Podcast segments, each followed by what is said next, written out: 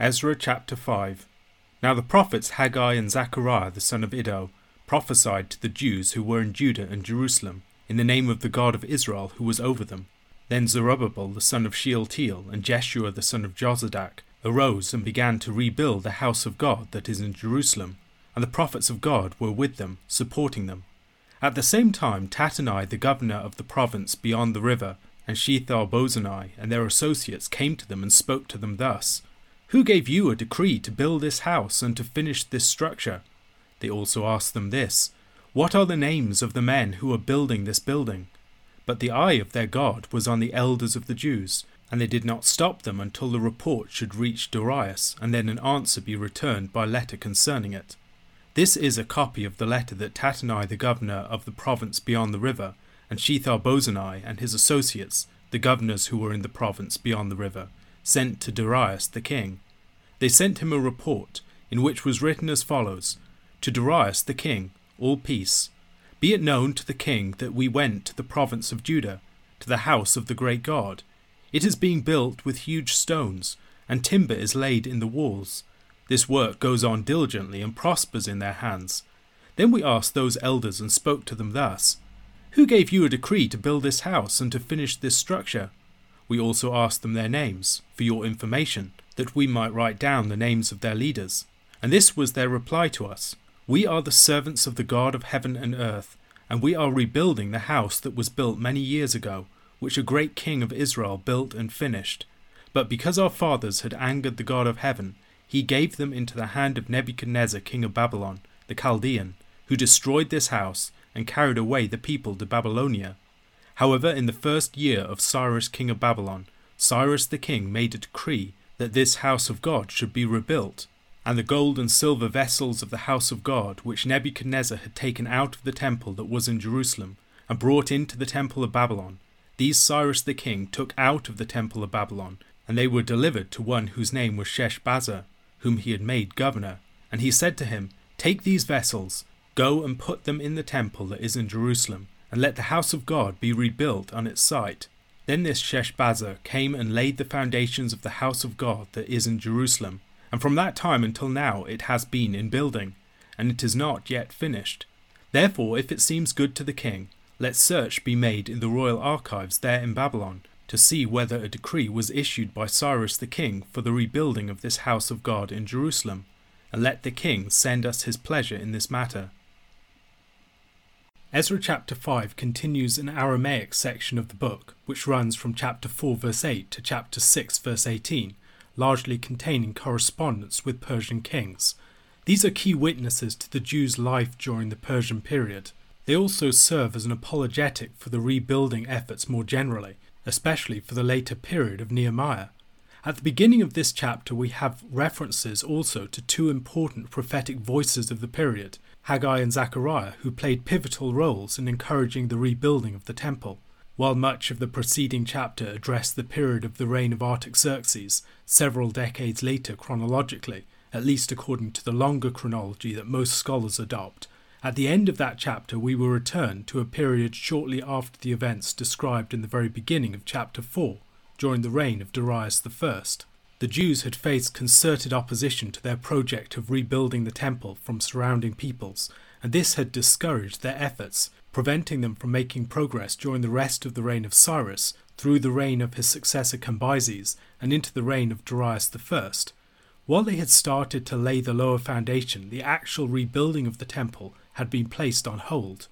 In the book of Ezra, the explanation for the stalling of the rebuilding project chiefly focuses upon the opposition faced by the people. In the books of Haggai and Zechariah, there is more criticism of the people themselves for their failure to advance the work. They are accused of being too preoccupied with their own affairs to rebuild the house of God. Zechariah is here referred to as the son of Iddo. In Zechariah chapter 1 verse 1, he is identified as the son of Berechiah, the son of Iddo. Later in Nehemiah chapter 12, verse 4 and verse 16, we see that Zechariah was the head of the priestly family of Iddo, his grandfather. In the joining together of Zerubbabel, a governor descended from David, Jeshua the high priest, and the prophets Haggai and Zechariah, figures representing all of the traditional offices of Israel's public life king, priest, and prophet we see the unity of the temple rebuilding effort. The prophet brings the word of the Lord and the vision that inspires the people.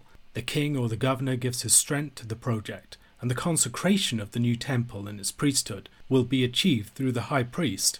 The reference here to the name of the God of Israel who was over them might refer to the Lord's rule over his people, or perhaps even to the way that the people were set apart by the Lord's name placed upon them. The final verse of chapter 4 spoke of the second year of King Darius, which is the context given for Haggai's prophecy in his first chapter, where he gives his account of the recommencement of the rebuilding efforts in Haggai chapter 1, verses 12 to 15. Then Zerubbabel the son of Shealtiel and Jeshua the son of Jehozadak, the high priest, with all the remnant of the people, obeyed the voice of the Lord their God, and the words of Haggai the prophet, as the Lord their God had sent him. And the people feared the Lord. Then Haggai, the messenger of the Lord, spoke to the people with the Lord's message I am with you, declares the Lord. And the Lord stirred up the spirit of Zerubbabel, the son of Shealtiel, governor of Judah, and the spirit of Joshua, the son of Jehozadak, the high priest, and the spirit of all the remnant of the people. And they came and worked on the house of the Lord of hosts, their God, in the twenty fourth day of the month, in the sixth month, in the second year of Darius the king. The governor of the province of beyond the river, or the Trans Euphrates province, which included the land of Israel along with Syria and Lebanon, was Tattenai. He, along with his associates, questioned the temple rebuilders. They did not directly oppose the project in the way that the Jews Samaritans' neighbours had. However, they wanted to know their authorization. While wanting to confirm that the returnees were authorized, they did not put a halt to the project, determining rather to wait to hear a response from Darius. As in the prophetic guidance and the Lord's stirring up of various people's hearts, the hand of the Lord is seen in this. The rest of the chapter contains the letter written by Tattenai and his associates to Darius, describing what they had witnessed in their inspection and asking for direction in how to treat the temple rebuilders. They give a careful report of what's taking place and the speed with which things are progressing, if the rebuilding of the temple is not to go ahead, it should be addressed with some urgency. They had inquired concerning the authorization for the rebuilding, and also concerning the names of those who were involved. Their primary identification of themselves is as the servants of the God of heaven and earth. They make clear that they are not building a temple where none has been previously, rather, they are rebuilding a great former temple that was destroyed. The cause of the temple's destruction was not the greater power of some foreign gods, but the anger of the Lord against his people who had proved unfaithful, giving them into the hands of Nebuchadnezzar. Later, however, as the kingdom of Babylon had passed into the hands of the Medes and Persians, Cyrus had returned the gold and silver vessels and authorized the rebuilding of the temple that had been destroyed. The items had been delivered into the hands of a former governor, Sheshbazzar. The way that Sheshbazzar is referred to here suggests that he has not been a leader in the region for some years now. Tattenai asked King Darius for a confirmation of the claims made by the temple rebuilders. If Cyrus had in fact authorized the rebuilding, then there should be a reference to the decree to be found in the royal archives in Babylon. The relevant records will later be found in Ecbatana. A question to consider. In this chapter, we see the involvement of two prophets, Haggai and Zechariah, the priest, Jeshua, and a governor descended from King David, Zerubbabel, in the rebuilding of the temple. Where else in Scripture do we see examples of how figures associated with these three different offices could be involved in the building and the upkeep of temples? Titus chapter 3 Remind them to be submissive to rulers and authorities, to be obedient, to be ready for every good work, to speak evil of no one, to avoid quarrelling, to be gentle, and to show perfect courtesy toward all people for we ourselves were once foolish, disobedient, led astray, slaves to various passions and pleasures, passing our days in malice and envy, hated by others, and hating one another. But when the goodness and loving kindness of God our Saviour appeared, he saved us, not because of works done by us in righteousness, but according to his own mercy, by the washing of regeneration and renewal of the Holy Spirit, whom he poured out on us richly through Jesus Christ our Saviour so that being justified by his grace, we might become heirs according to the hope of eternal life. The saying is trustworthy, and I want you to insist on these things, so that those who have believed in God may be careful to devote themselves to good works. These things are excellent and profitable for people. but avoid foolish controversies, genealogies, dissensions, and quarrels about the law, for they are unprofitable and worthless. As for a person who stirs up division, after warning him once and then twice, have nothing more to do with him, knowing that such a person is warped and sinful, he is self condemned. When I send Artemas or Tychicus to you, do your best to come to me at Nicopolis, for I have decided to spend the winter there do your best to speed Zenas the lawyer and Apollos on their way. See that they lack nothing. And let our people learn to devote themselves to good works, so as to help cases of urgent need, and not be unfruitful. All who are with me send greetings to you. Greet those who love us in the faith. Grace be with you all. From the Apostle Paul's teaching concerning appropriate behaviour in the household in chapter 2 of Titus, in chapter 3, he moves to the more general behaviour of the church in society. This presumably is teaching that they had received before, so Titus's duty is to remind them of it, rather than that of laying a foundation. Once again, Paul's teaching here might indicate a particular concern for the public image of Christians in the society at Crete. In certain respects, Christians need to stand out, yet in other respects, they need to fit in, to be people who are not troublemakers, rabble rousers, discontents, or revolutionaries, but upstanding members of the society. They are to be submissive to rulers and authority, to obey those things laid upon them by the government, but also to be a public spirited people. We might here recall the prophet Jeremiah's instruction to the captives in Babylon in Jeremiah chapter 29 verse 7 but seek the welfare of the city where I have sent you into exile and pray to the Lord on its behalf for in its welfare you will find your welfare. Similar teaching is elsewhere in Paul's writings, for instance in Romans chapter 13 verses 1 to 7, and then elsewhere in the New Testament in places like 1 Peter chapter 2 verses 13 to 17. Be subject for the Lord's sake to every human institution, whether it be to the emperor as supreme or to governors as sent by him to punish those who do evil and to praise those who do good. For this is the will of God, that by doing good you should put to silence the ignorance of foolish people. Live as people who are free, not using your freedom as a cover up for evil, but living as servants of God. Honour everyone, love the brotherhood, fear God, honour the emperor. As a people, Christians need to avoid slander. Perhaps Paul has in mind the bad mouthing of authorities that people can so often engage in. Appropriate Christian submission to rulers and authorities requires, among other things, according them appropriate respect in the way that we speak about them. Christians are to be a peaceable people, avoiding quarrels among themselves or getting entangled in those of the wider society. Here we might also think back to the way that Paul has previously described the opponents of Titus in Crete contentious people who are marked out by their quarrelling.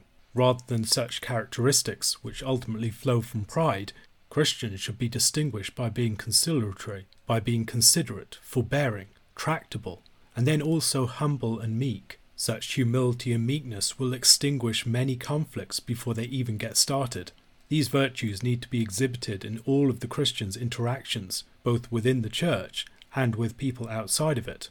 The grounds for this sort of behaviour are found in the work of God, a work of God by which we were delivered from a former manner of life and transformed so that we might live differently thereafter. Verses 3 to 7 provide the basis for the statement of verses 1 to 2. It is a great before and after statement, beginning with a characterization of our former manner of life, and then speaking of the means by which we were delivered from it. It rules out salvation by works of righteousness, before describing the means by which God saved us, and then the end for which he did so. Verses 4 to 7 are all a single sentence in the Greek, as Philip Towner notes, Paul's characterization of Christians' former manner of life could be clustered under three headings ignorance, which includes foolishness, disobedience, and being led astray, followed by bondage, being slaves to various passions and pleasures, and then finally hatred, passing our days in malice and envy, hated by others, and hating one another. Once again, we might see something of the shadow of the opponents in Crete here. Deliverance from such a manner of life would require a number of different things. It would necessitate revelation and knowledge to address the ignorance. It would require redemption and deliverance to address the bondage. And it would require a new principle of love to address the hatred. That need for a new principle of love is perhaps where the accent of Paul's teaching is most strongly placed.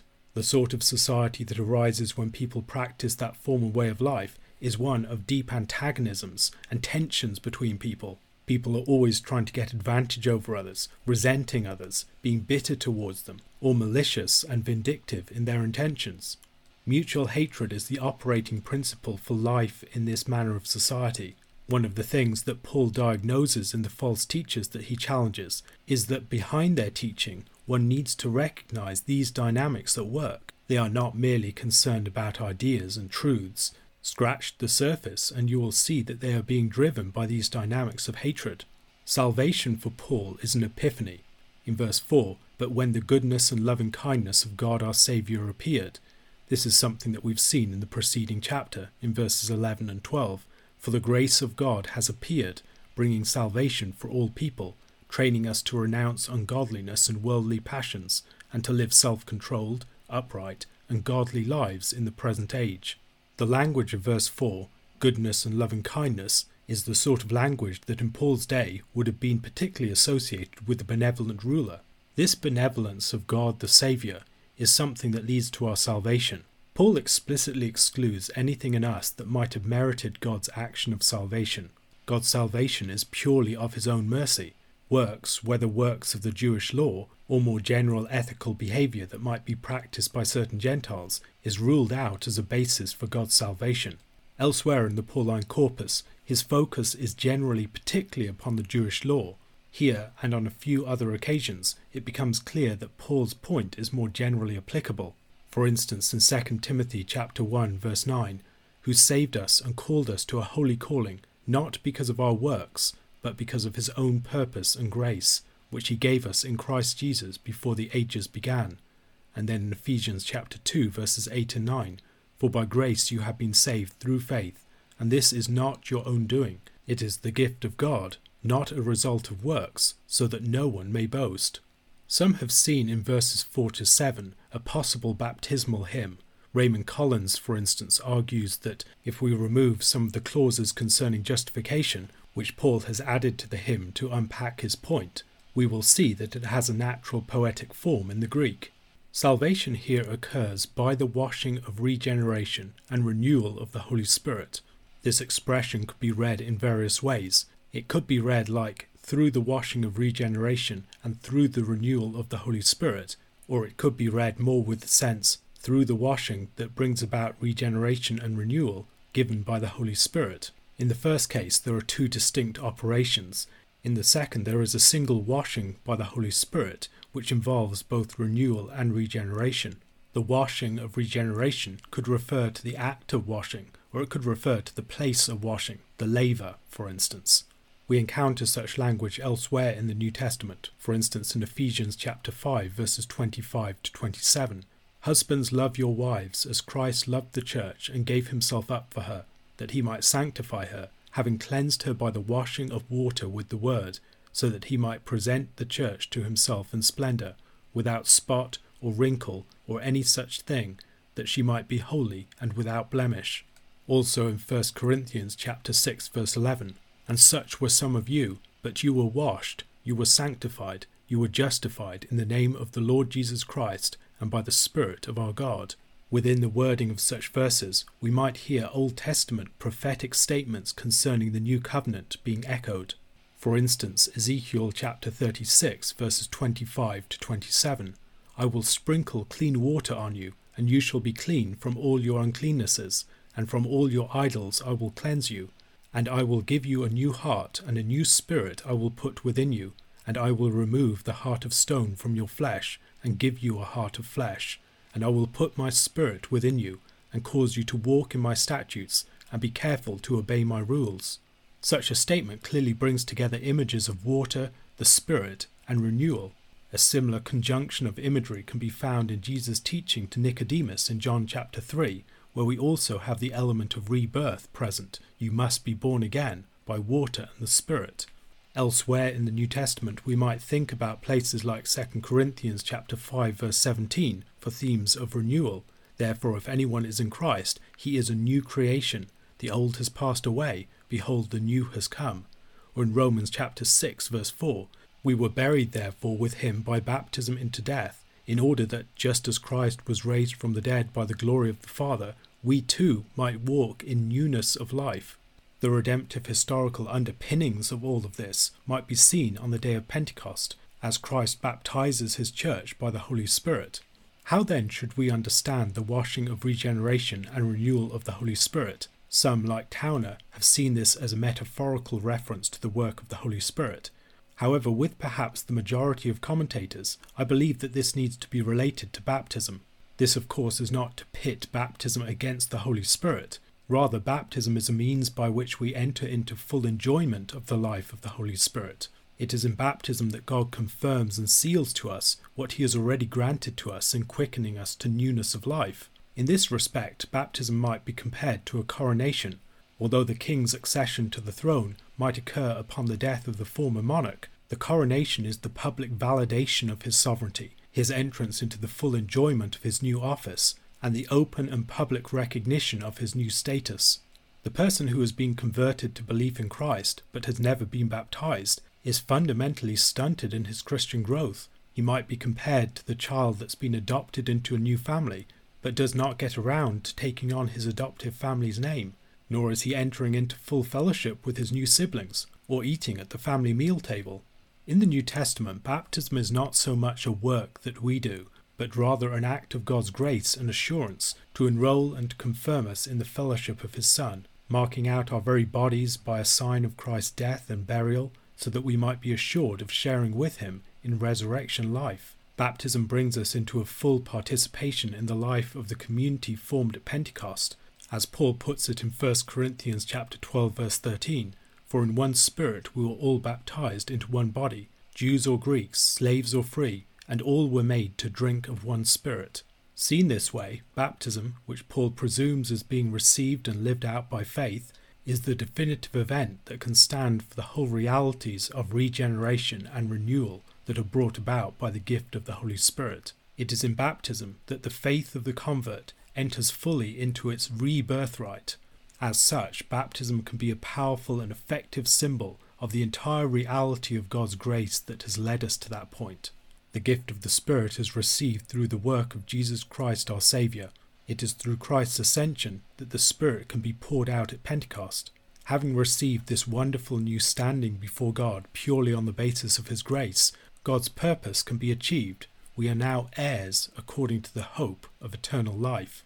This great work of God's goodness in salvation is the basis for our transformed manner of life. For Paul, it is imperative that people live this out.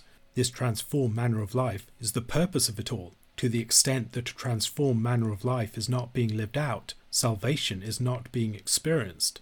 In verses 9 to 11, Paul returns to the question of the false teachers in Crete instructing Titus more directly in how to deal with them. He must beware of engaging with false teachers on their own terms. Dubious speculations, arcane knowledge, and esoteric teachings are dangerous. As the false teachers in Crete are handling them, they draw people's attention away from the clarity of the gospel and the faith that corresponds to it. The false teaching Paul describes here is similar to that described in 1 Timothy chapter 1 verses 3 and 4 as I urged you when I was going to Macedonia, remain at Ephesus so that you may charge certain persons not to teach any different doctrine, nor to devote themselves to myths and endless genealogies which promote speculations, rather than the stewardship from God that is by faith. Titus needs to be wise to the false teachers, recognizing the deeper moral rot that often lies behind the facade of the false teaching. There are persons who by their very nature stir up divisions, because they are arrogant, sinful, and warped, as he goes on to describe them. Such persons need to be dealt with in a manner akin to Jesus' teaching in Matthew chapter 18, verses 15 to 17. If your brother sins against you, go and tell him his fault, between you and him alone. If he listens to you, you have gained your brother. But if he does not listen, take one or two others along with you, that every charge may be established by the evidence of two or three witnesses. If he refuses to listen to them, tell it to the church, and if he refuses to listen even to the church, let him be to you as a Gentile and a tax collector. Paul's instruction to Titus here seems to follow the same pattern. Those who reject the earlier warnings need to be excommunicated. Paul concludes by giving instructions to Titus concerning future plans. Paul will either send Artemas or Tychicus to him, and at that point Titus needs to come to join him in Nicopolis, a city on the west coast of Greece. Zenas and Apollos will also accompany one of these men, and they need to be helped on their way, provided with hospitality while in Crete, and given the resources for the next leg of their journey. The practice of hospitality in the early church was one of the reasons why they had such an effective network of churches. The frequent movement of ministers and missionaries around this network also greatly strengthened the witness of the gospel. The church that it produced was far more tightly knit. Before he signs off, Paul gives Titus yet one more reminder that the Cretans and Christians more generally need to devote themselves to good works. Here, however, he probably has the more immediate need of the travelling ministers in view. He closes the epistle as he usually does with final greetings. Such exchanges of greetings, not just between Paul and Titus, but between their respective communities, was another way in which stronger bonds within the early church could be forged. A question to consider. The form of life that the Church is to practice is founded upon God's own action, which reveals in turn his character. After experiencing the salvation of God, God's action and character becomes the basis of our own action. How does God's action and character revealed in his salvation help to explain the mode of life that is practiced within the Church?